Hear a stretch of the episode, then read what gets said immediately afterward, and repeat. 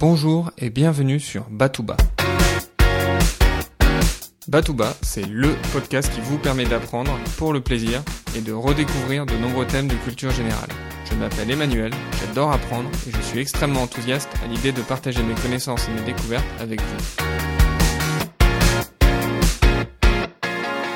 Pour ce troisième épisode de Batouba, nous allons parler de Socrate. Socrate n'a jamais écrit de livre, et pourtant on se souvient de lui, 2500 ans après sa naissance. Nous avons une idée de sa vie et de ses pensées à travers différents témoignages. Xénophon, Aristophane, mais surtout Platon. Socrate est un Athénien dont le but est de stimuler les Athéniens comme une mouche stimulerait un cheval. Contrairement aux penseurs de l'époque, les sophistes, c'est-à-dire ceux qui savent, Socrate admet son ignorance et est en quête de la sagesse. Il devient ainsi le premier philosophe, l'amoureux de la sagesse. Sa quête de la sagesse passe avant tout par trouver une définition de la vertu. Pour lui, si nous avons une définition de la vertu, alors nous agirons selon cette vertu. En fait, nul n'est méchant volontairement. Si nous agissons par vice, c'est que nous n'avons pas connaissance de ce qui est bon. Nous pouvons distinguer quatre niveaux de connaissance. Je ne sais pas que je ne sais pas. Je sais que je ne sais pas. Je ne sais pas que je sais. Je sais que je sais. Donc commençons par le premier niveau. Je ne sais pas que je ne sais pas.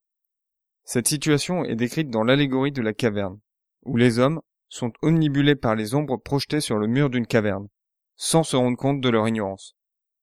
Ils n'ont pas connaissance que c'est le feu qui projette l'ombre sur le mur de la caverne. Pour une explication plus complète sur l'allégorie de la caverne, je vous invite à regarder la vidéo que je vous ai dénichée. La deuxième situation est je sais que je ne sais pas. C'est la situation dans laquelle se trouve Socrate. C'est en fait ce qui fait de lui un homme plus sage que celui qui croit savoir. La troisième situation est je ne sais pas que je sais. À travers un questionnement et un dialogue avec son interlocuteur, Socrate parvient à redécouvrir les réponses que nous avons déjà en nous. D'après lui, dans nos vies antérieures, nous possédions déjà la connaissance, et c'est son rôle de faire ressurgir ce savoir, c'est-à-dire d'accoucher les âmes.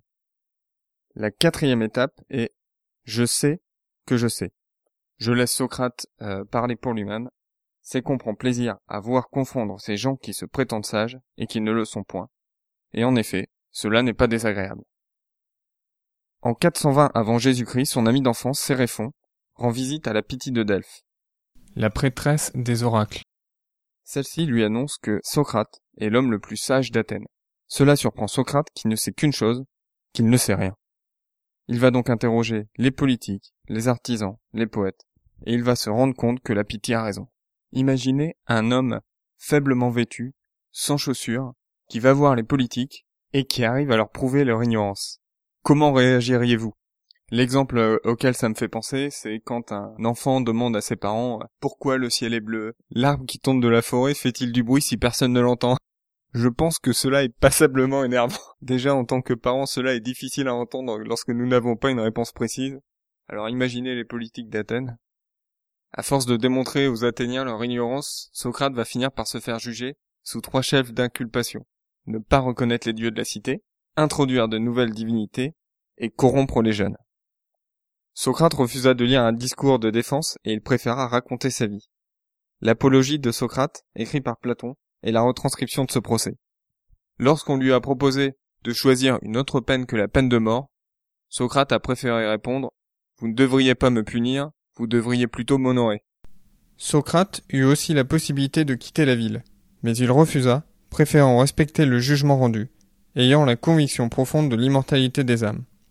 Avant de mourir, en buvant la ciguë, cette plante toxique, Socrate aura alors sa dernière phrase pour régler ses dettes, malgré sa mort imminente.